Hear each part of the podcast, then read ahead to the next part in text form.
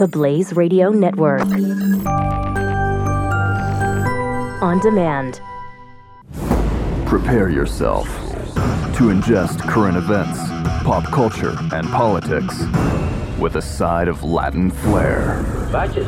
I don't have to show you any stinking vices. This is the Chris Salcedo Show on the Blaze Radio Network. And greetings. Hi there, ho there. Welcome, everybody. It is Thursday, almost to the weekend on the Chris Salcedo Show, and I'm happy you've tuned in. Telephone number is 888 933 93 888 900 3393. Breaking news as there seems to be coalescing in the Senate around an idea to replace Obamacare.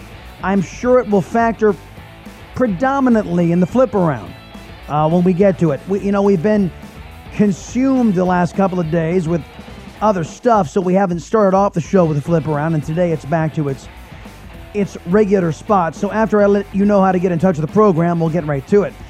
Uh, I already gave you the phone number, so how about social media? You want to go to Twitter, it's at Chris Salcedo TX, at C H R I S S A L C E D O T X. On Facebook, The Chris Salcedo Show. Listen to the show live at theblaze.com slash radio. That's a good avenue. How about the Blaze Radio smartphone app or the iHeart Radio app? SoundCloud, iTunes, and Stitcher have been set up for you so that you can listen to the programming of this show and others here on the Blaze Radio Network on your schedule at your convenience. We take great pains to making sure that site is updated every day, not only with short clips of the show, but also full length versions of the Salcedo Show and others. Go to theblaze.com, click on the channels section, and you know, tell some friends about this too. Because we put up at least two or three, I wouldn't call it best of segments, I just call it interesting segments every day. Again, theblaze.com and on the channels section, that will uh, give you a flavor of what we did on the show. And yesterday, I thought we did pretty well. Uh, Melissa Francis, that interview was just stellar, as we've had two with her and have just been outstanding.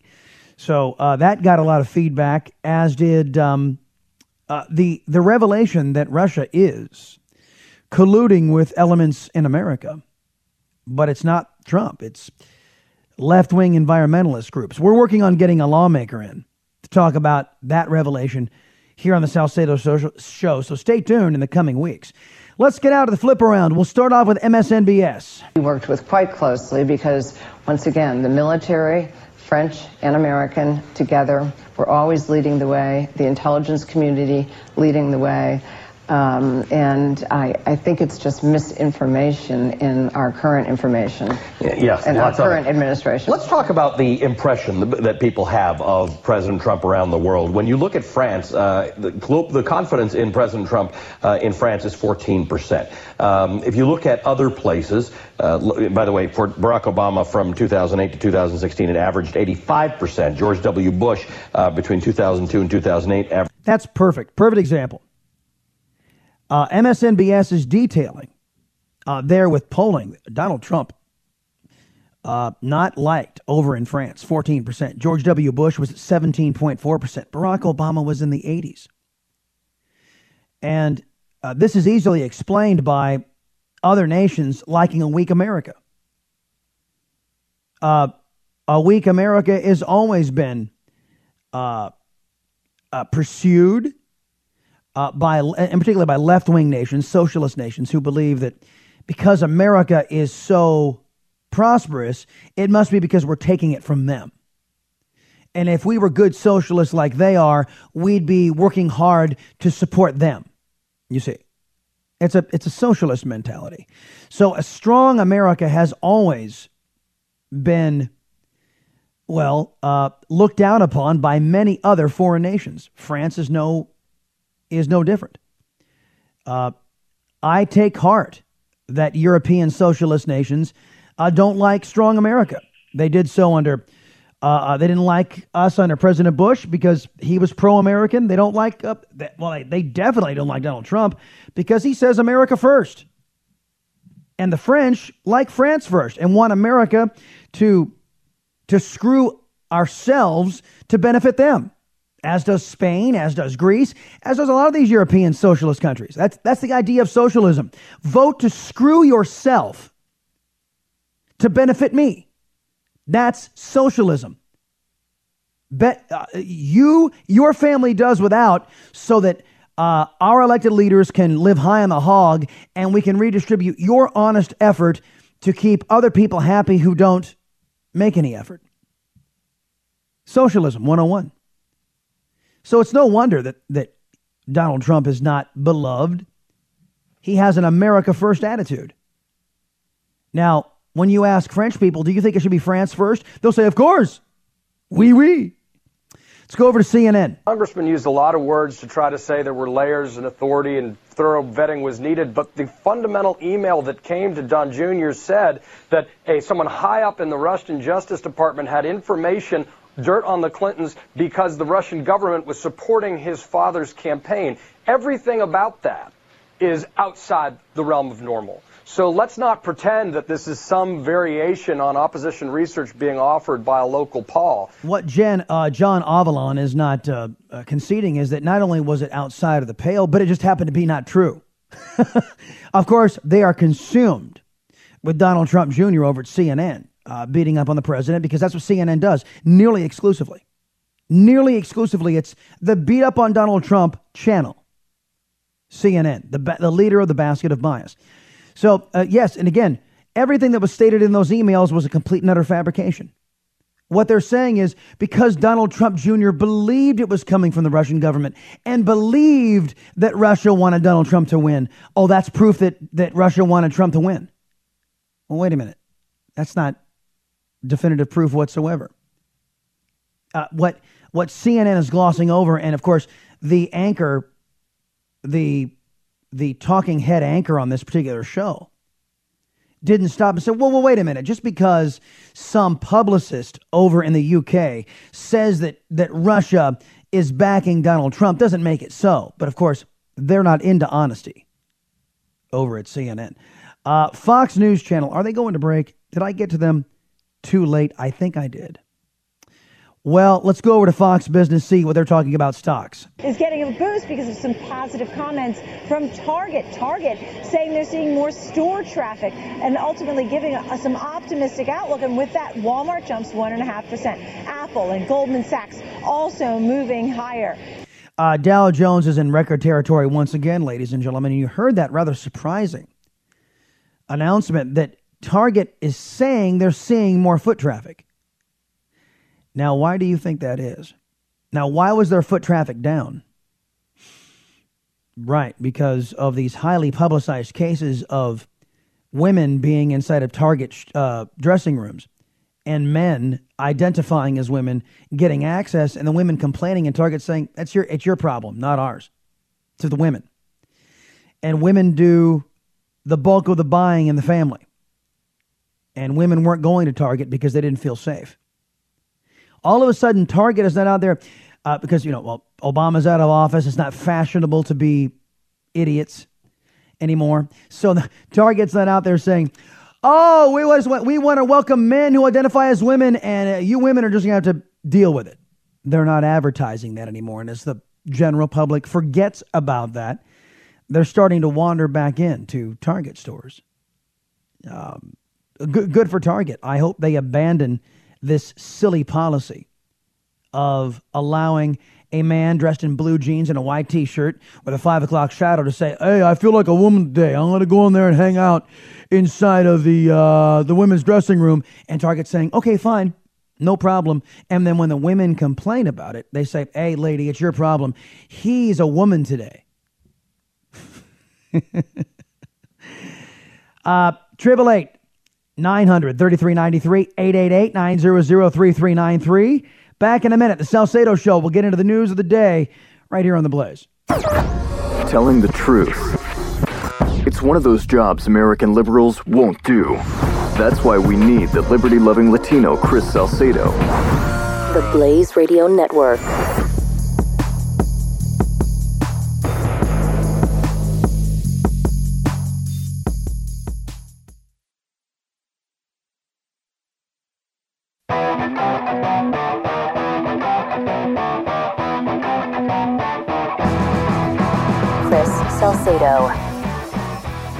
Right, welcome back, everybody. You know, it, it isn't very often that we get uh, the executive producer of the program, Ellie, contributing content.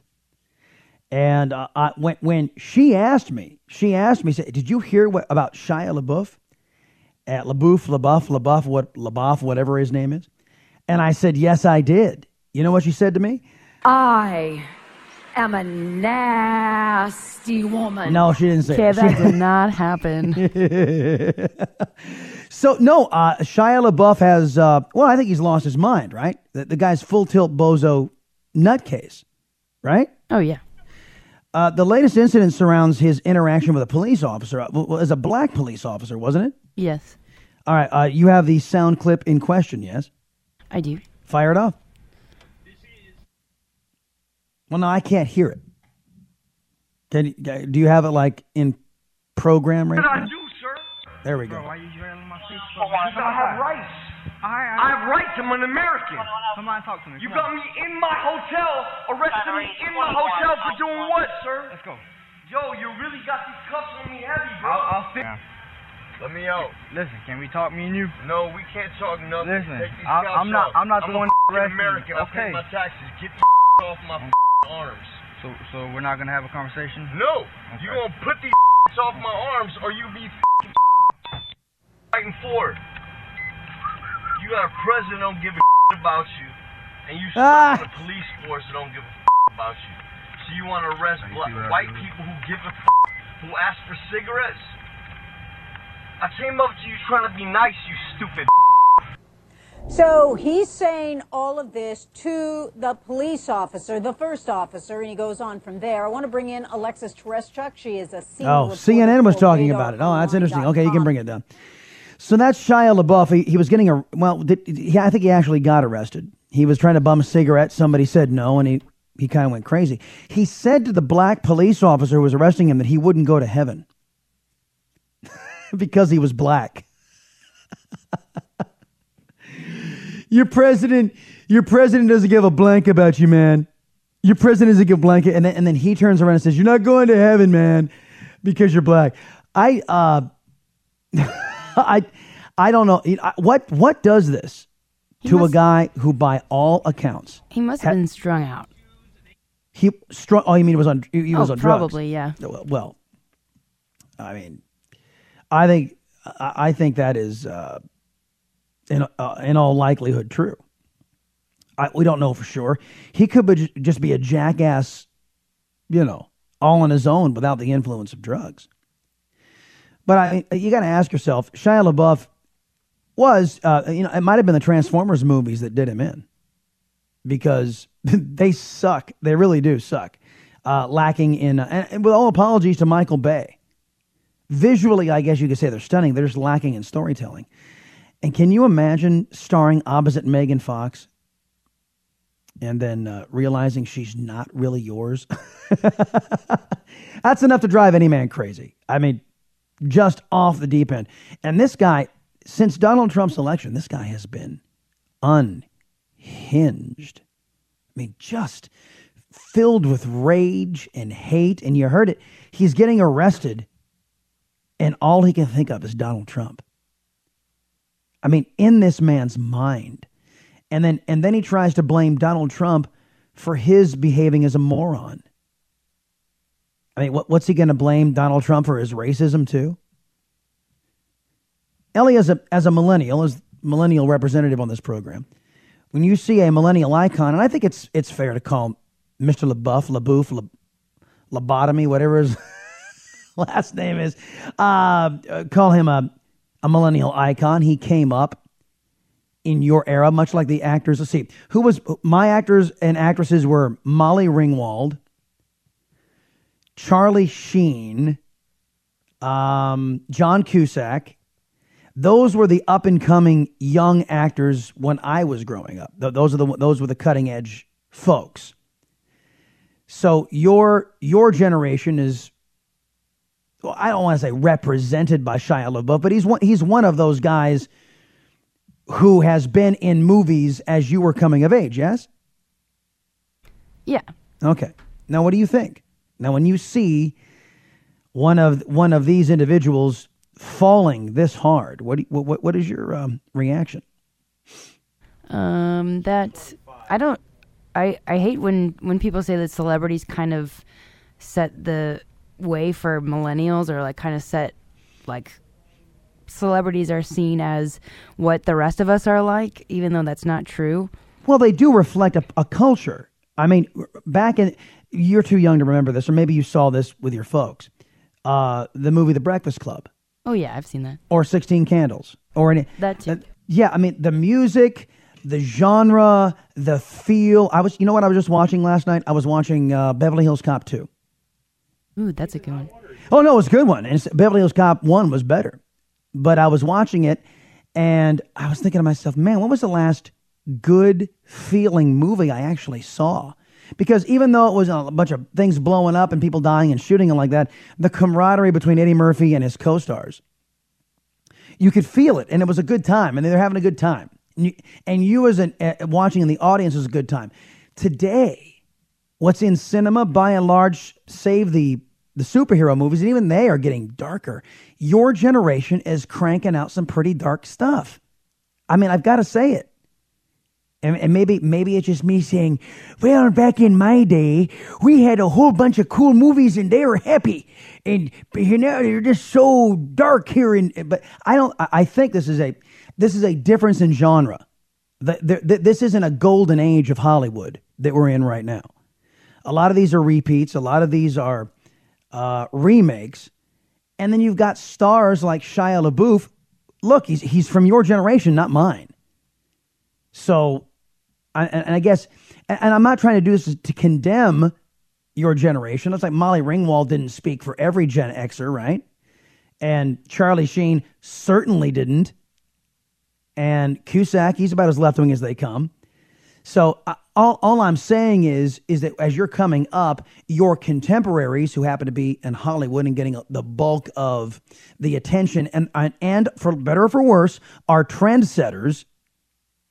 I mean, do, do you think in any way that what's coming out of Hollywood and the actors who are behind Hollywood are reflective of the times? Are the times do the times reflect them? Absolutely. Yeah, I, I think that's true. I really do. And, and and again, we had we had our kooks and we had our our very talented people. Now, when I was watching movies when I was a kid, the grown-ups, quote unquote, were the guys like I think I mentioned this this movie yesterday. Gregory Hines and um and Billy Crystal.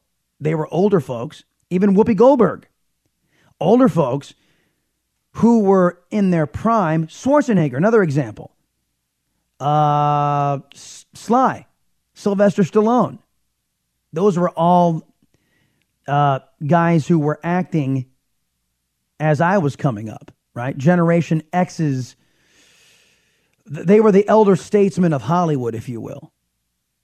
Today, who are the elder statesmen in Hollywood? I'm I'm trying to think of maybe it's uh, Robert Downey Jr., who I think is pretty good. Who's a he's had some substance abuse problems, but he's a gifted, gifted actor. Uh, who else? Who am I missing? Who who is who is an icon today that is kind of you know Generation X acting in your movies, Ellie? Who do you who do you who do you look of look at as my age? You know, mid forties. Um, like Cameron Diaz, like that. Well, Or that's you- true. Would you consider her? Yeah, Cameron Diaz, Lucy Liu, Lucy Liu, yeah. uh, Drew Barrymore.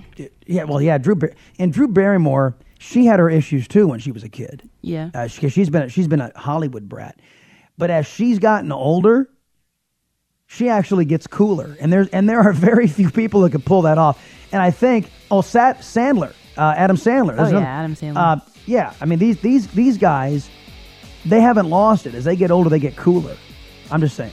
Uh, hey, who do we have next? Yeah, it's uh, Michael McCaul. We're not talking with him about the movies, I promise. Be right back. You're listening to The Chris Salcedo Show. Part of Generation Blaze on the Blaze Radio Network.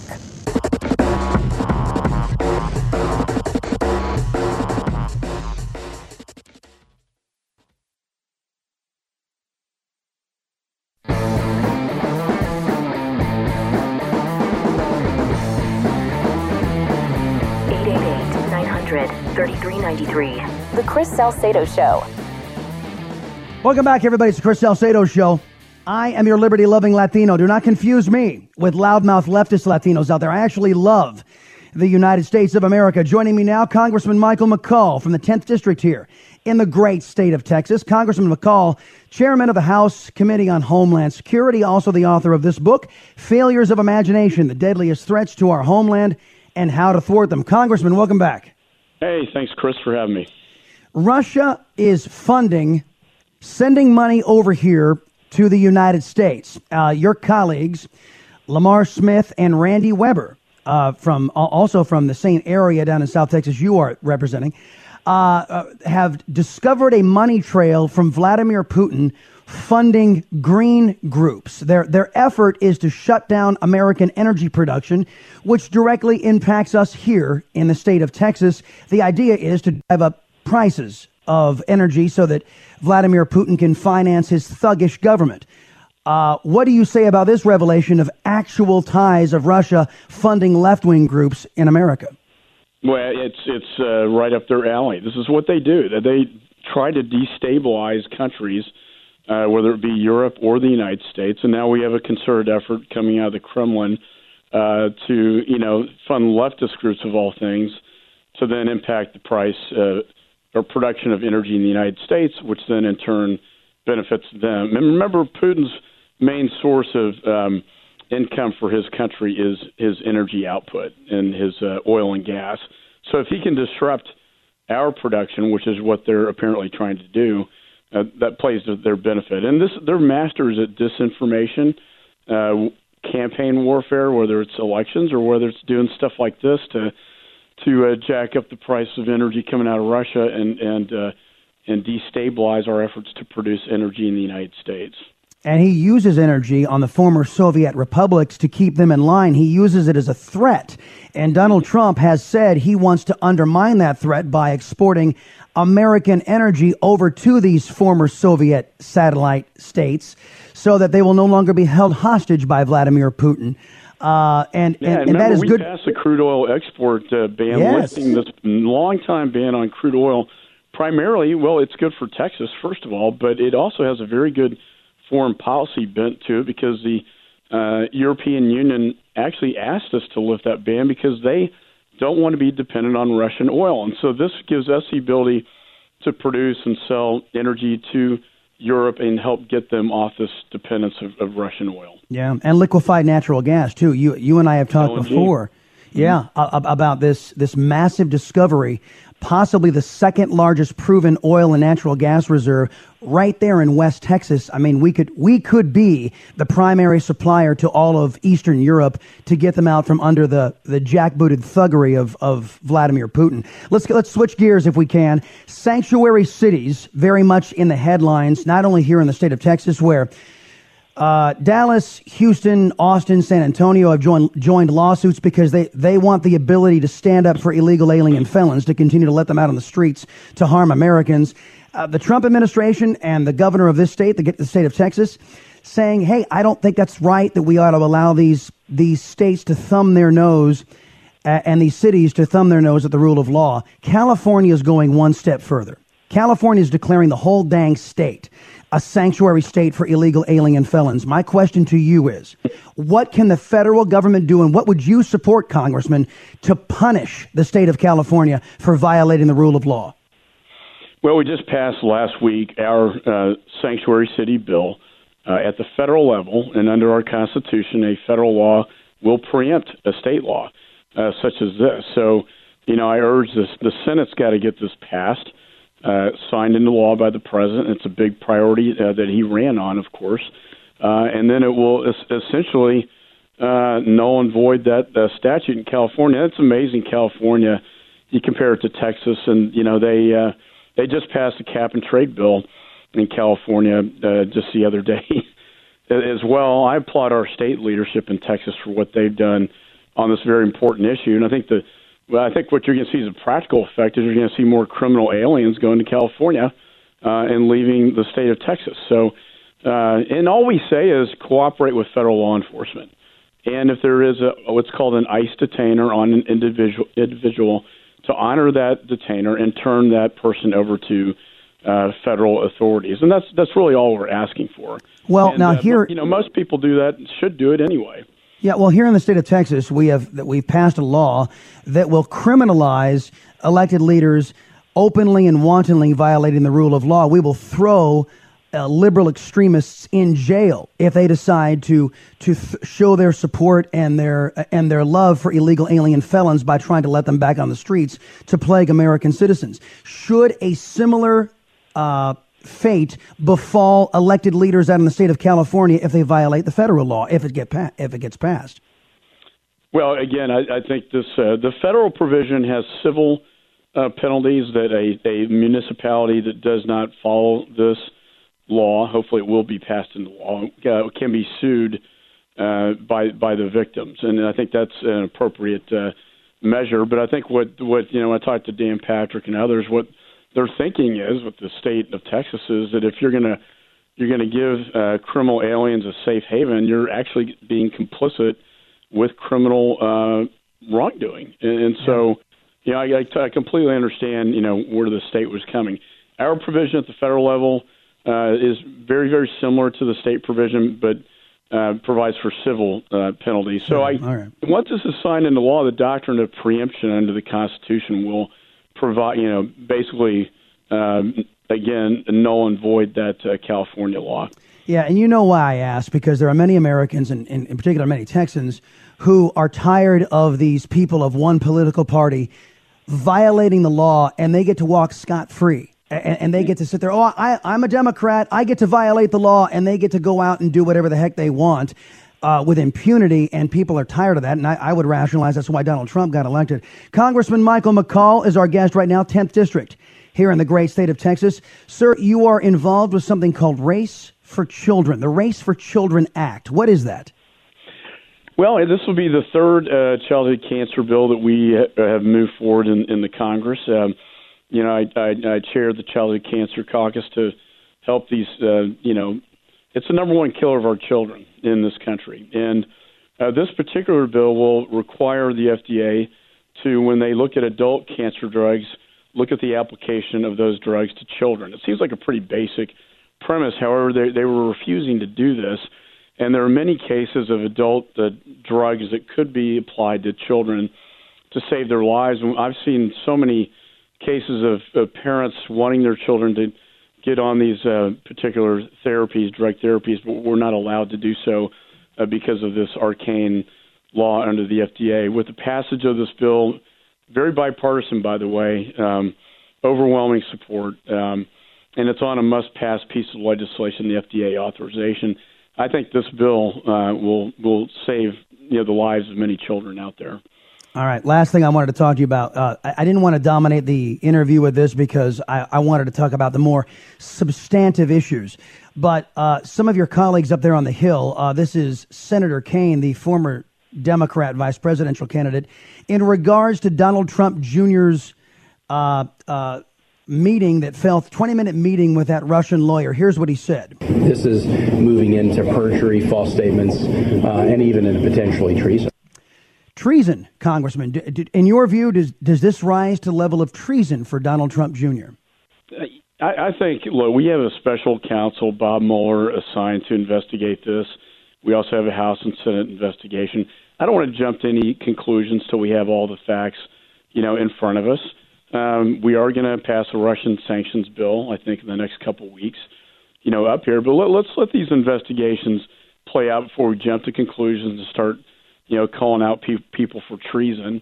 Uh, you know, I am, you know, I don't know. I, I kind of get the sense listening to Sean Hannity interview that he was just a little bit, you know, careless and, and, uh, you know, this person, this lawyer apparently did have some sort of Russian, you know, intelligence background. That concerns me, quite honestly, Chris. That kind of person's uh, in Trump Tower. But let's let's not uh, start jumping to th- these wild conclusions about uh, whether it was they, you know, violated, uh, cr- you know, criminal statutes or uh, it was treason. This is all going to play out in, in these investigations, and you know, we're going to get to the bottom of it. I think the American people deserve to know. But let's not engage in a bunch of hyperbole as well before we have all the facts. Failures of Imagination, the deadliest threats to our homeland and how to thwart them. That's the name of the book. The author, Congressman Michael McCaul, the 10th District here in the great state of Texas. Good friend of the program, sir. Appreciate you being here as always on the Chris Salcedo Show. Hey, likewise, Chris. Thanks for having me. All right, uh, 800 288, I say, 888 900 3393. That's the phone number here at the Chris Salcedo Show. When we get back, we'll, we'll detail what's going on with the latest revelations. There is something that's moving, ladies and gentlemen. There is something that is moving as far as, gee, where did this Russian lawyer come from? Why was she allowed to be in the United States? It's coming out the Chris Salcedo Show here on The Blaze. It's not just a show, it's a movement. Join the swarm. Twitter hashtag Salcedo Swarm. Only on the Blaze Radio Network.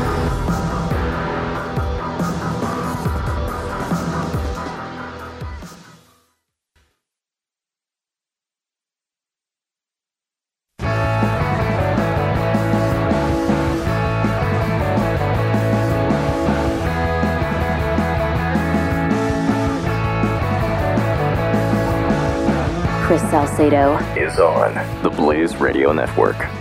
I would like to direct you to the Chris Salcedo Show Facebook page. Uh, the Democrats claim they are the ones who are to fix, uh, well, their first problem, which was the HMO system gifted to them, to us by them. And then uh, Obamacare said, well, the first Democrat idea failed, so let me replace it with another Democrat idea, Obamacare, and that's an utter failure. So now let us go to single payer, said the Democrats. And there is a picture of Senator Cantwell, a Democrat, uh, talking about the war on Medicad. That's right. This sitting senator who wants, who thinks she knows the best way to uh, fix the healthcare system the Democrats broke is having a problem with spell check. The war on Medicad. Uh, this was a a placard. You know how they, they put it up on an easel there in the in the well of the Senate to show the Republican. She said the, the report Republicans war on Medicad. What's Medicad? yeah, we're supposed to we're supposed to trust them to fix our health care that they broke, but they can't even consult the dictionary. Uh, telephone number is 8 uh, 888 888 to New York, the state of. We talked to Rich. Hey, Rich, welcome to Chris Salcedo Show. Chris, you know, you should know this. It's Medicaid because they charge by the letter. You know? yes, it does seem. You know what? And, and, I, I went round and round and round with a progressive on the Chris Salcedo Show Facebook page about this, Rich. And I said, "What? Why do you think it's fair for the American people who agreed to Medicaid, and then all of a sudden some elected leader to come on and say, "Oh yeah, remember that two percent that it was costing us in the federal budget? Now we're going to make it cost nearly ten percent of the federal budget. Take money out of your pocket because we want to cover more people on it." And, Yeah. and the American people go, "That's not what we voted for." Yeah. I well, I, I think that what the people voted for just doesn't exist. I think um, the idea of uh, affordable, great health care for everybody is a unicorn. Um, and Chris, did you hear uh, Donald Trump in an interview? And, and it might have been the one with the um, yesterday with the uh, who who's the um, The Christian leader, Broadcasting Network, Mr. Uh, yeah, Pat Robertson, right? Pat Robertson, right? There's it might Roberts have been there. Robertson. Yeah. And with regard to uh, the health care bill, you know, Mr. Trump says, I'm just waiting for something to come across my desk so I can sign it.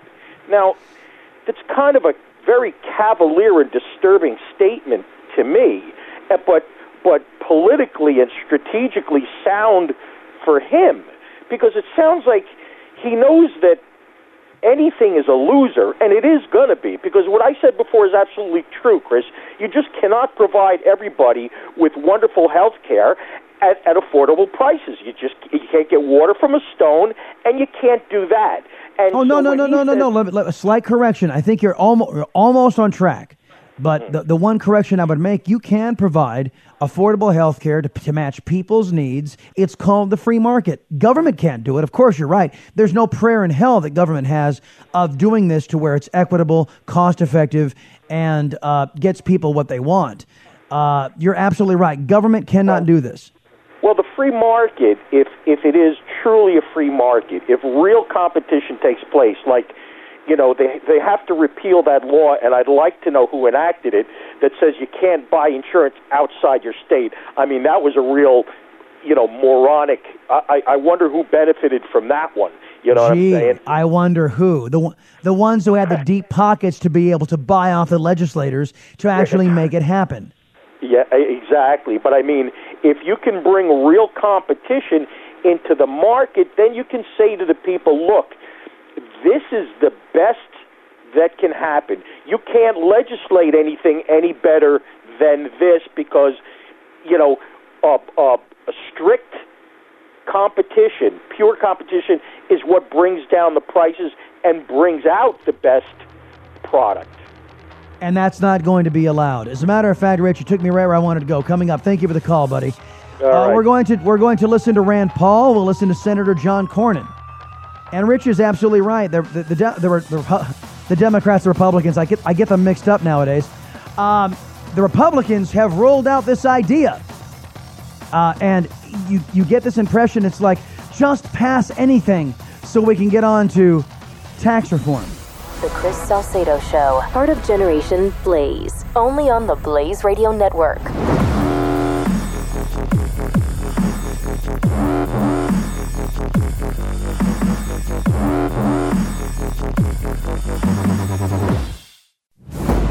Prepare yourself to ingest current events, pop culture, and politics with a side of Latin flair. Vices? I don't have to show you any stinking vices. This is the Chris Salcedo Show on the Blaze Radio Network. This is interesting. L- listen to this. Uh, you look at uh, MSNBS. Trump tries to deflect blame from Russian lawyer meeting from his son to the fact that she was even in the country to begin with. Now, wait a minute. If if President Obama and his team doesn't allow her in, which she was in on a special visa, she was the special invited guest nine days later in front of a congressional committee of the ambassador to Russia, Obama's ambassador to Russia. Why shouldn't we be questioning why she was in the country? She was initially denied, but somebody in the Obama administration greased the skids. Fusion GPS that has attachments and connections to the Democrat Party is who this lawyer is affiliated with. It is starting to smell more and more like a setup. And you got MSNBS with that with that take trying to cover up the setup or the, the, the formulation, people asking questions about the setup. That's why they would have such a biased uh, Chyron graphic, the text at the bottom of the screen. I'll get into that a little later on this hour. Meantime, over to Fox News. Uh, they're interviewing, um, I'm not even sure who this is. It's a Freedom Caucus member about the House bill. Let's just uh, dip in really quickly and hear what they have to say. and pass that, and then come back to, to the other issues that we need to deal with. But at the end of the day, uh, what we've got to do is, is, is do healthcare reform in a way that reduces premiums, because that's what's driving the debate right now. All right, Congressman, thank you very, very much. Uh, uh, we'll see what happens there. By the way, we're getting word that Senator Roberts, uh, uh, Pat Roberts of Kansas, uh, says as things stand now, he would support the improved Senate health care bill. I don't know. Do you know, guys, if he was among the ten not too keen on it prior? I don't think uh, I don't think he was one of the holdouts. Or, or, uh, but you know who was one of the holdouts who's saying that as long as it's not changed through the amendment process, that Senator Cruz has said he will he will support this bill. Does that change your complexion as a conservative? Uh, the fact that Ted Cruz says, "Yeah, I'm on board." Um, let's see. CNBC Senate draft bill preserves. They're saying two Obamacare taxes, and I'm hearing it's a hell of a lot more than two. Um,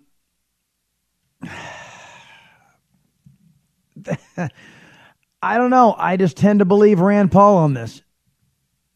I he he speaks to the libertarian side of me, and you guys know how I feel about government-run healthcare to begin with. It's a it's a cancer. It spells the a loss of liberty and the doom of a country. At least a prosperous country. You know, we could we could be second world, borderline third world countries like a lot of them over in Europe using socialized medicine. Could be like Canada, who relies on us to defend them.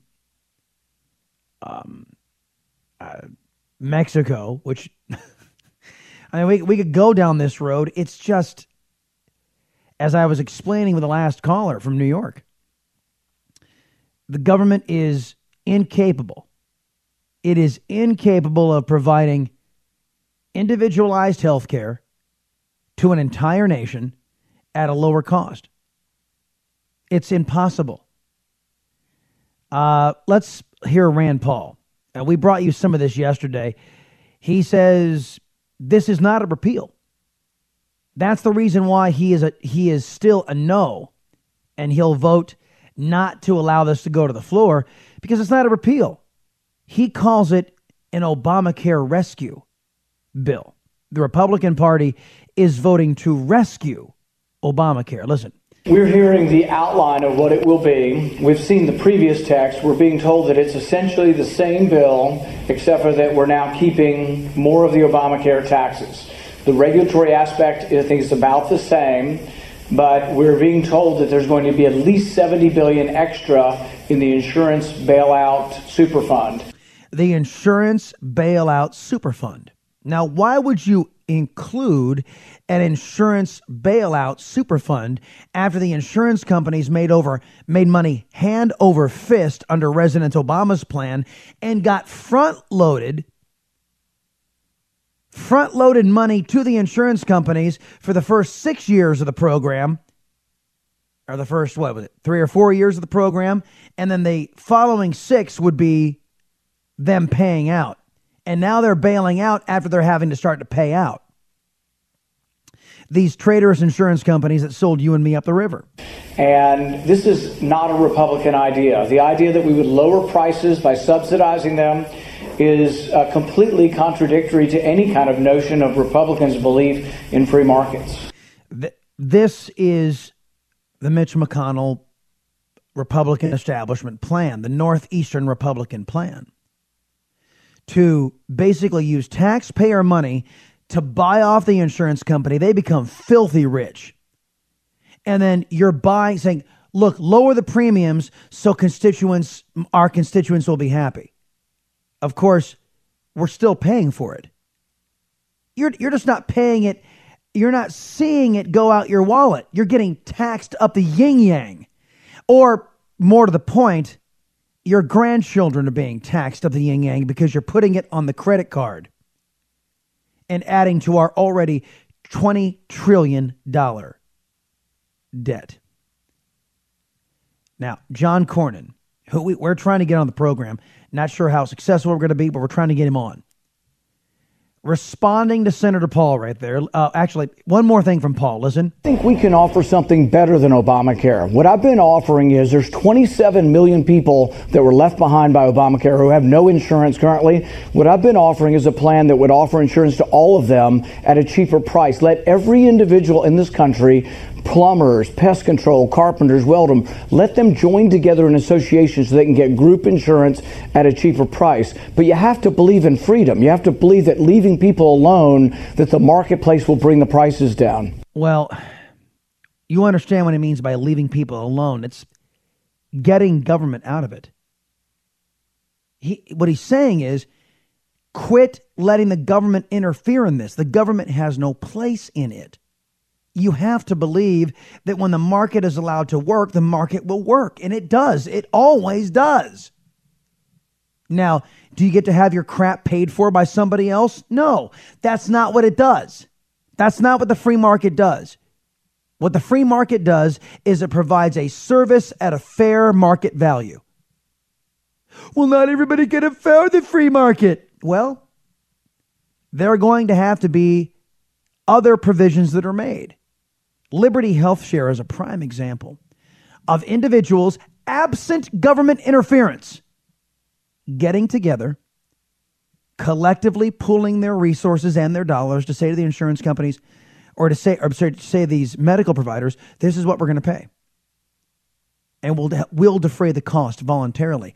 That is a bottom up approach, not a top down approach. Because when you do it top down, you get all of these bureaucrats who who create terms like uh, essential benefits. Essential according to whom? According according to you politicians? The new healthcare plan adopted one of Ted Cruz's uh, insistences, which was allowing people to buy policies that fit their needs. Meaning, if I don't need maternity care, I don't have to buy it. I can buy a smaller policy. Now, Reuters and the AP are calling them skimpy policies because every left wing wet dream isn't included in them. They call them skimpy because government didn't tell you what to buy. The Associated Press labels them skimpy. To the Associated Press, I say, screw you. It's not up to you. As a, you have just as much authority as I do as a citizen. It's not up to you to tell me what I need. The nature of healthcare is that it's supposed to be very individual. Well, if you're going to get government subsidies, well, that can't be individual. You're right. So the conservative says then no government subsidies. I want control. I don't want to give away my control to some bureaucrat in government.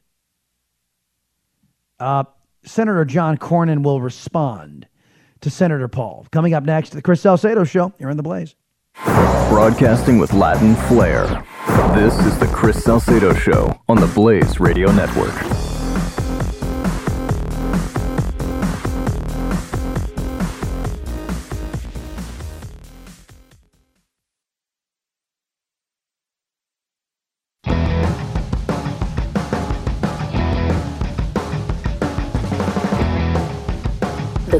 Salcedo Show. So Rand Paul had his ideas about what he wanted to get done about having more power to the people. Let me remind you what he was saying.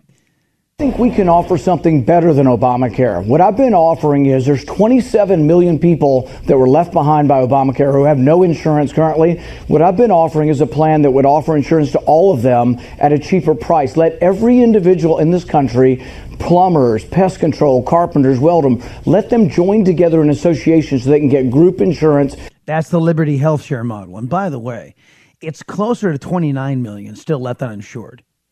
And we found that at, uh, found that out from uh, Bernie Sanders as he was running in the Democrat primary. After the the trillions of dollars spent projected by by Obamacare, uh, we still have 29 million people uninsured.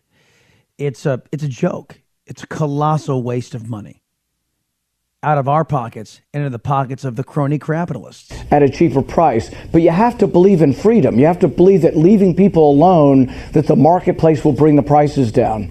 So John Cornyn was on Fox and he said, well, well would you respond, sir, to uh, to Rand Paul? Well, I, if uh, if Senator Paul can show me uh, 49 other votes for his bill, then I'd be all for it. Um, but unfortunately, the practicality is we have to pass a bill, and that if you vote no on this bill, essentially is a vote for Obamacare because that's what we're going to be left with. All right, let me let me break this down. I'm going to take this bit by bit. Well, I, if uh, if Senator Paul can show me uh, 49 other votes for his bill, then I'd be all for it. Now that's that's Senator Cornyn being from Texas saying, look, his bill sounds like free market. His bill sounds like getting government out of it. And if and if I could get 49 of my Republican colleagues to agree with that, I'd be all for it. Um, so what Senator Corn is admitting there is you've got some blue state or purple state liberal Republicans who like taxing the crap out of you to redistribute to other people to buy votes, just the way their Democrat colleagues do. And that they believe that the solution to every flipping problem is a government solution. Did it ever once occur to these so called smart people that sometimes government is the problem and oftentimes government is the problem? That maybe divesting government control might be the best way to get out of this and solve the problems that government has created. I've never been of a mind that government is the best, shall we say, antidote to the disease of government. Government is not the antidote to government. Less government is the antidote to the disease of excessive government. So, John Cornyn is saying, Yeah, I'd love to do it the free market way, but try getting some of these lefty Republicans to go along. We don't have the votes. Um, but unfortunately, the practicality is we have to pass a bill. I am uncomfortable with that language. It was what a caller from New York in the last hour said. Donald Trump saying, "Hey, just get me something, I'll sign it.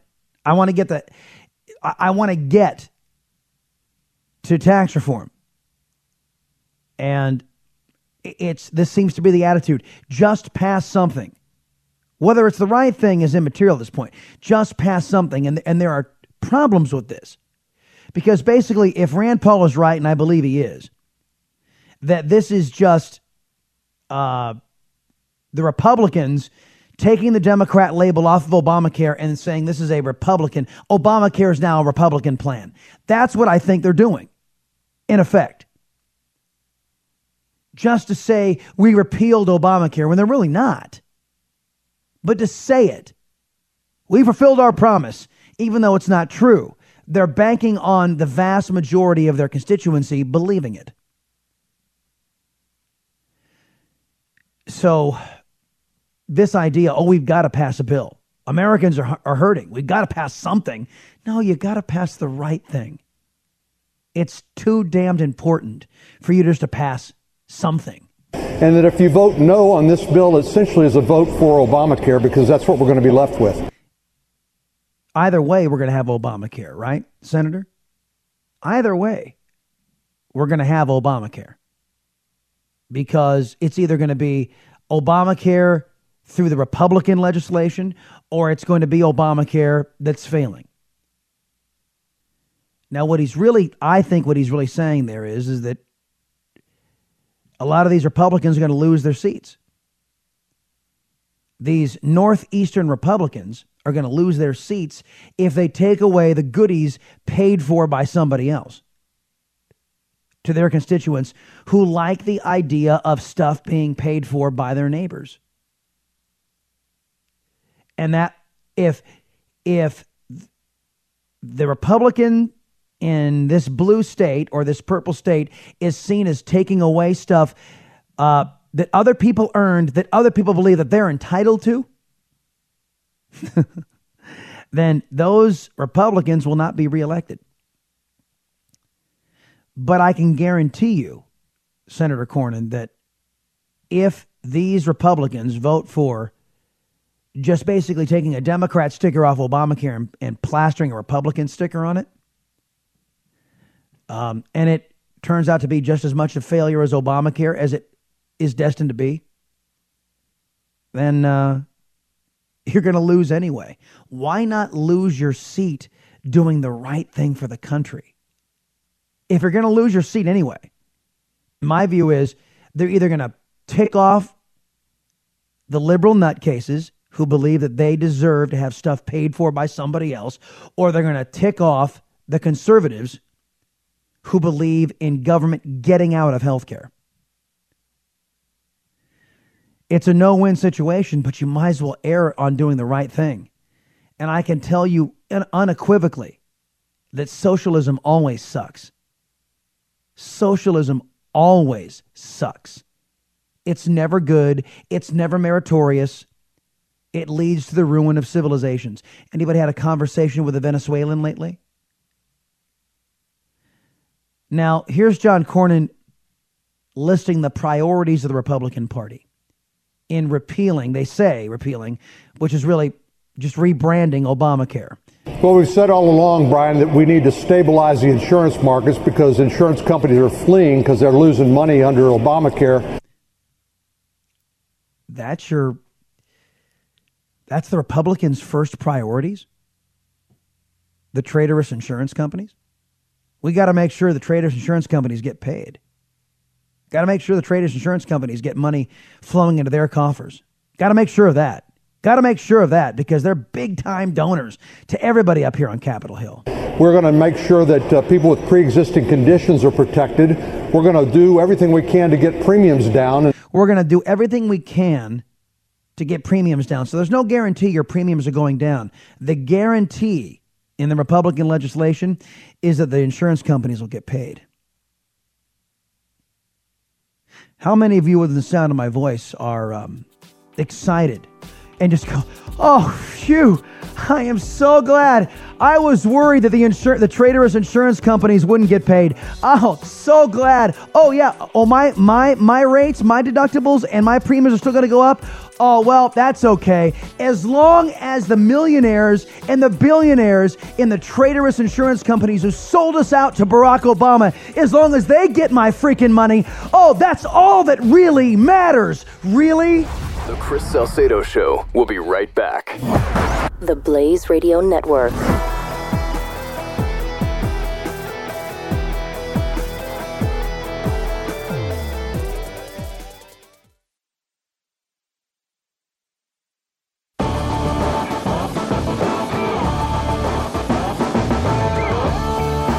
Chris Salcedo Show on the Blaze Radio Network. And if it if it sounded like I was coming down on on Cornyn, I wasn't. Uh, I think he was articulating the best of his his ability. Situation we find ourselves in, which is oh, we got to get something passed. Hold on, uh, Cruz is talking to CNN. Hold on a second. How we actually come together and honor our promise to repeal Obamacare. Oh, that was uh, from earlier today, apparently. And Cruz is on board. Cruz says as long as the amendment process doesn't change this thing, he's in. But there is no doubt in my mind that lobbyists for the insurance companies are every bit as involved in writing the Republican replacement as they were in writing Obamacare. And we all saw how well that worked out. You know, I I don't want to say the insurance companies deserve no seat at the table because there are insurance companies out there who have not abandoned the the free enterprise system. There are insurance companies out there who are true Americans who are not crony capitalists, not socialists, not communists.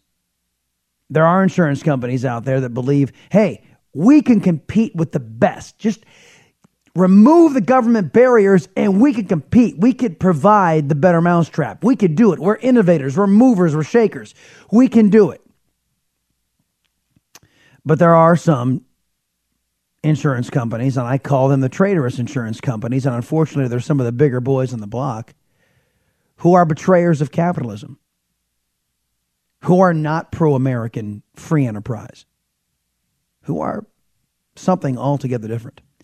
Uh, I'm going to be going to uh, break a little bit early. Just want to get the uh, let the uh, staff know that I'm going to be going to break a little early. The staff, Ellie, I'm going to let Ellie, Ellie know uh, because we are awaiting to make contact with John Ligato. There was another big piece of information that happened yesterday, folks, that I don't want to give short shrift, and that was, of course, the the hearing for the new FBI director, Christopher Wray. And I wanted to get Ligato's impression on Mr. Wray, so we'll we'll get to him probably after the next break. Uh, just waiting to make contact, and we'll get her done. Um, Chris Wallace was speaking today in reaction to the President of the United States over in France. He was over in Gay Paris, and he was asked about Donald Trump Jr.'s meeting with the Russians. And Chris Wallace was commenting that, you know, Trump said, look, it's starting to come out that this woman shouldn't have been in the country and she got a special waiver. She was tied to John McCain, and he didn't say this, but I'm saying it. She's tied to John McCain because she is tied to Fusion GPS, who put out the fake Trump dossier, and John McCain wanted to get his grubby little hands all over that dossier. And the attorney, the Russian attorney, Natalia uh, Veselnitskaya, was taking pictures inside of the office of one John McCain. She was also the guest in Congress of President Obama's ambassador. So the questions are going out Did Donald Trump, I'm sorry, did John McCain and Barack Obama team up to undermine Donald Trump? Chris Wallace was reacting to some of this. The question, as it was posed originally uh, by the American reporter, was that his FBI nominee, Christopher Wray, yesterday under questioning uh, before the Senate Judiciary Committee said that he would hope that any politician who got an offer of help, which is what the email uh, purported the meeting was going to be about from the Russian government, would notify the FBI, uh, while President Trump praised his nominee, uh, Christopher Wray, who had a very successful hearing. He ducked that part of the question, as you say, Julie, basically supported his son and said this was Oppo research and it's what any politician would do, uh, ducking the question of the fact that it was Oppo research, or at least purportedly going supposed to be about opposition research, coming from someone that, according to the email, had links to the Russian government. The other thing that he did that was quite interesting is he raised this question that is getting some currency now. What was this Russian lawyer? Uh, Natalia Veselnitskaya doing in the U.S. Ah, and the Hill is writing about that dinner. Uh, that, by the way, that the person you just heard there was a pop-up ad, which was very annoying. I'm reading about pop-up ads. They cause a lot of friction. Anyhow, um, that was Dana Rohrabacher. The Russian lawyer who penetrated Donald Trump's inner circle was initially cleared into the uh, United States by the Justice Department under extraordinary circumstances before she embarked on a lobbying campaign last year that ensnared the president's eldest son. The revelation means it was the Obama Justice Department that enabled the newest and most intriguing figure in the Russia Trump investigation to enter the country without a visa. If now remember, this was all around the time when President Obama was getting briefed that Russia was infiltrating our elections. And uh, Miss Veselnitskaya uh, said she wanted to come in. They said no. Veselnitskaya then was allowed special entry by Barack Obama's Justice Department, with Barack Obama and his inner circle having full knowledge that the Russians were trying to influence our election. This is raising a lot of questions. The attachments to the Democrats, the attachments to McCain, the attachments to Barack Obama. People are asking some questions, and they're questions that the basket of bias press doesn't want asked. I'll be back in a minute. The Chris Salcedo Show will check in with John Ligato about the new would be FBI director coming up in the Salcedo Show right here on The Blaze. Keep up with the Chris Salcedo Show on Facebook and on Twitter at Chris Salcedo TX. Just another way to stay in touch with Chris on the Blaze Radio Network.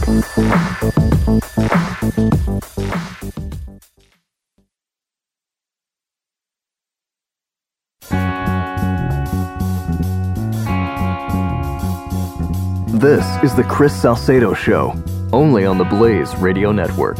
If I have time, I will remind you what Dagen McDowell said about this whole Obamacare repeal debate. Other news going on we uh, had a soon to be FBI director uh, up on the Hill yesterday. And the reason why I say soon to be is because it looks like after he was raked over the coals by Republicans and Democrats about declaring his independence from Trump, everybody, most everybody said that they were going to vote for him. Uh, coming in right now, John Ligato. He is a former deep cover FBI special agent. He is United States Marine Corps retired, everybody.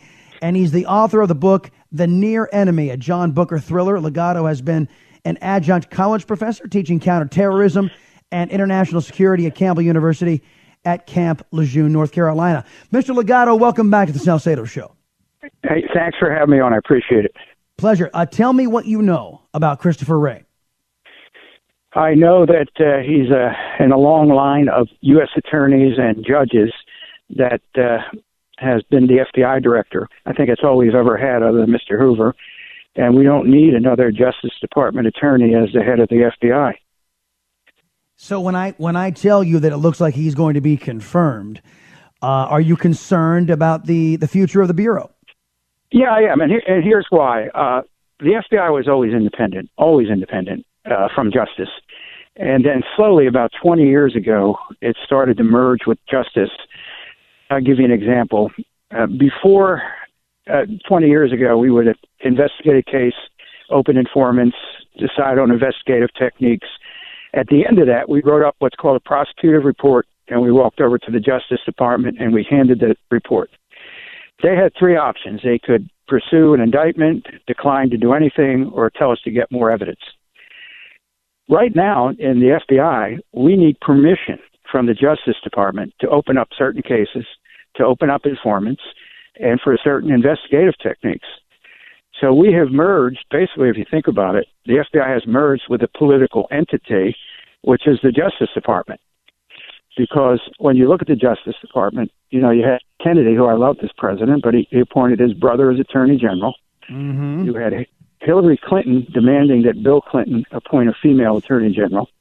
And then probably the classic example of being political is Loretta Lynch and Eric Holder. My God, Oh, I, yeah. I, uh, uh, forget, forget I know Eric. Eric Holder. Man, he he had an open and shut case of voter intimidation by the Black Panthers, and he dismissed it. And one of his attorneys was quoted as saying, "I didn't join the Justice Department to prosecute black people, which isn't justice, which is what, what they call social justice, Selective, which is selective yeah, prosecution. Yeah. Exactly. It, so that, that that's my, my whole beef is that social justice is the absence of real justice. So you took me right where I wanted to go about the the politicizing of the FBI. Did it not take that politicization take leaps and bounds under the tenure of James Comey? Well, yeah, that's my example of we don't need another Justice Department. He he's a life, you know, long U.S. attorney in that system, and what he didn't do is he didn't understand our culture. And another example is on July 5th, he came out and declared that uh, he wasn't going to recommend charges against Hillary. We don't recommend charges. We never recommend charges. That's the Justice Department. We're fact finders. So what he did for the first time ever is he set a precedent, and then by setting that precedent, he had to do it two more times when they had the Wiener computer. And and then what he did, if you if you really think of what happened, he he was giving uh, sort of progress reports on the Hillary email investigation. And some reporter or some senator said, What about the Clinton Foundation? And he said, We don't discuss active investigations after he had been discussing active investigations for like months. I know. It, that's part of the duplicity on this. And by the way, this came up in the hearing yesterday with Christopher Wray, uh, to which he said, I cannot conceive of a point where I'd ever hold a press conference about a case. Uh, John Ligato is our guest right now, folks. He is retired from the United States Marine Corps. He is a former deep cover FBI agent. The book, The Near Enemy, a John Booker thriller. So let, let's let's stay on Comey because there has been some news about him in recent days. Uh, I had the Attorney General of the United States, uh, Jeff Sessions, on uh, earlier in the week. Asked him point blank if it turns out that James Comey did in his private notes about his meetings with Donald Trump, if he did uh, have classified information should he get prosecuted. And the attorney general said, I don't want to talk about that. I can't talk about that. But let me ask you this because many pro- uh, progressive liberal extremists are coming out and saying that, well, this information was up classified, meaning it was classified after James Comey had written it down on a piece of paper. Mr. Ligato, does that matter in prosecution terms? Well, it doesn't matter. And what he said uh, before Congress is that it was a personal FBI memo. There's no such thing as a personal FBI memo. You can't use those two words in the same sentence because when I was an agent, if I went out and did an interview, I could take notes on a piece of paper or toilet paper, and those notes would be evidence. They would be uh, the property of the U.S. government. But there's a, uh, a certain statute, I don't have it right in front of me, it's a Title 18 that James Comey violated just by leaking. And um, and the classification's not the issue anyway. He, he was meeting with the president in his official duties, and there's such a thing as executive privilege. So anything that he talked about with the president is considered classified. I mean, it's it's a common sense thing. Well, now, And- doesn't doesn't the president have to invoke executive privilege on that conversation? No, there's an assumption of executive privilege when you're talking to the press, especially when you're well. look, let's look what he what he did. He is memorializing his conversations with the president for what intent. Now, think about that. Follow the follow the bouncing ball here. He's memorializing his conversations with the president based on his uh, belief that there's obstruction of justice. In that case, he's a, he's an investigator, right? He's mm-hmm. interviewing somebody and then writing evidence down, even though that memo is worthless as evidence because it's hearsay. It's like written hearsay because we don't know that he remembered the conversation or that he was truthful. So it's worthless in and of itself. But if his in his mind, he's what? He's documenting a crime or belief he's documenting a crime. So therefore, it's classified. It, it, You oh. know, it's an active investigation. I hear you. John Ligato, he is uh, retired from the United States Marine Corps, folks, and a former deep cover FBI special agent. Sir, thank you for your service in the Corps and also as an FBI agent. And here's the book, folks The Near Enemy, a John Booker thriller. Mr. Ligato, it's always a pleasure talking to you, sir. Yeah, the, the book is about what we're talking about. The near enemy is uh, about all the obstruction and, and all the craziness in government and how the government obstructs FBI agents from doing their job, and it, it deals with terrorists. But uh, thanks for having me on. I appreciate it. You betcha. No problem. All right, uh, folks, and the time we have left, I, I know I was supposed to touch on uh, the illegal immigration problem. We kind of went there with sanctuary cities with McCaul, but I, I have a whole slew of sound bites and a story at which to to leapfrog off this, and I think we'll get into this tomorrow. Uh, an illegal alien who had been deported from this country seven times got back in because of these progressive liberal policies and killed on America's streets after drinking 12 beers. Okay? And again, he was already a felon and he was allowed back in to kill on the streets of America. Finally, on the healthcare debate, remember what Dagen McDowell said about the players. I look at, at, at particularly a lot of these centrist Republicans on this issue, and there aren't uh, donkeys and elephants. There aren't Democrats and Republicans. They're all just a bunch of hogs. Yeah. They love that taxpayer money, don't they, to keep themselves in office. Remember, everybody, society's worth isn't measured by how much power is seized by its government, but rather how much power is reserved for we the people. Grand day, everybody. Back tomorrow. The Salcedo Show on a Friday. You're listening to The Chris Salcedo Show. Part of Generation Blaze on the Blaze Radio Network.